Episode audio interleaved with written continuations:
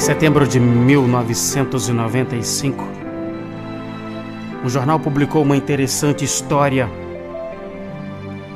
Tratava-se de uma jovem que, sem objetivos na vida, começou a achar que tudo estava contra ela. Ela ficou deprimida e pensou em se suicidar. Tentou uma vez em um hotel mas a camareira entrou e chamou socorro a tempo e ela foi salva. Quando saiu do hospital, continuou com o firme propósito de acabar com a vida. Começou a estocar remédios. Às vezes começava a olhar para o teto, procurando um lugar para colocar uma corda e terminar com tudo. Era um tormento constante. A ideia não saía de sua cabeça. Dois meses depois, ela foi até um motel levando 300 comprimidos em sua bolsa. Felizmente, três amigas atentas, dessas criaturas atenciosas que Deus coloca na trajetória dos seres para servirem de anjos da guarda, elas descobriram o seu plano. E com muito esforço, então, a levaram até o hospital antes que ela fizesse o uso dos comprimidos. Enquanto aguardava para ser atendida ali no hospital, na sala de espera, ela palpava os comprimidos que trazia consigo, pensando em como faria para enganar as amigas e tomar a medicação contra a sua própria vida. Enfim, como o atendimento demorou um pouco, ela pôs os olhos sobre uma mesinha e viu uma revista. Pegou a revista, abriu. Seus olhos ficaram arregalados de espanto quando ela leu o título Antes de você se matar. Era o título. O artigo oferecia diversas razões fortíssimas para se optar pela vida em vez do suicídio.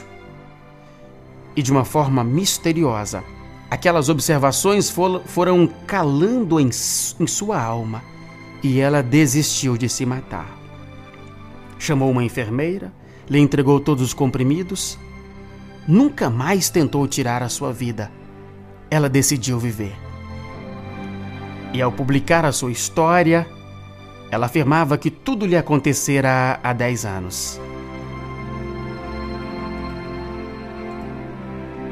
Uma mensagem salva uma vida. Isso nos mostra como é importante que as coisas boas, as coisas positivas, sejam passadas adiante, sejam divulgadas. Cada um de nós, onde, onde esteja, pode ser um propagandista das coisas positivas, elevadas, nobres. Podemos procurar um folheto que fale do otimismo, da fé em Deus, da beleza da vida e passá-lo adiante. Aquilo que nos faz bem, nos sustenta a esperança, deve ir além para favorecer alguém, para ajudar outras vidas. Se lemos um livro que traz lições excelentes, por que não emprestá-lo a alguém que sabemos estar enfrentando muitas dificuldades? Se conhecemos a mensagem do Cristo, que é um poema de vida abundante, por que não repassá-la a outros?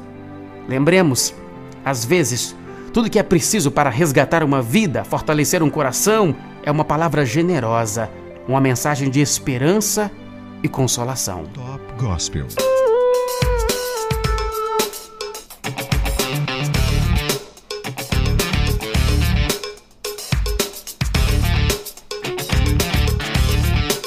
Frase do dia para você parar e pensar comigo é sobre inspirar alguém.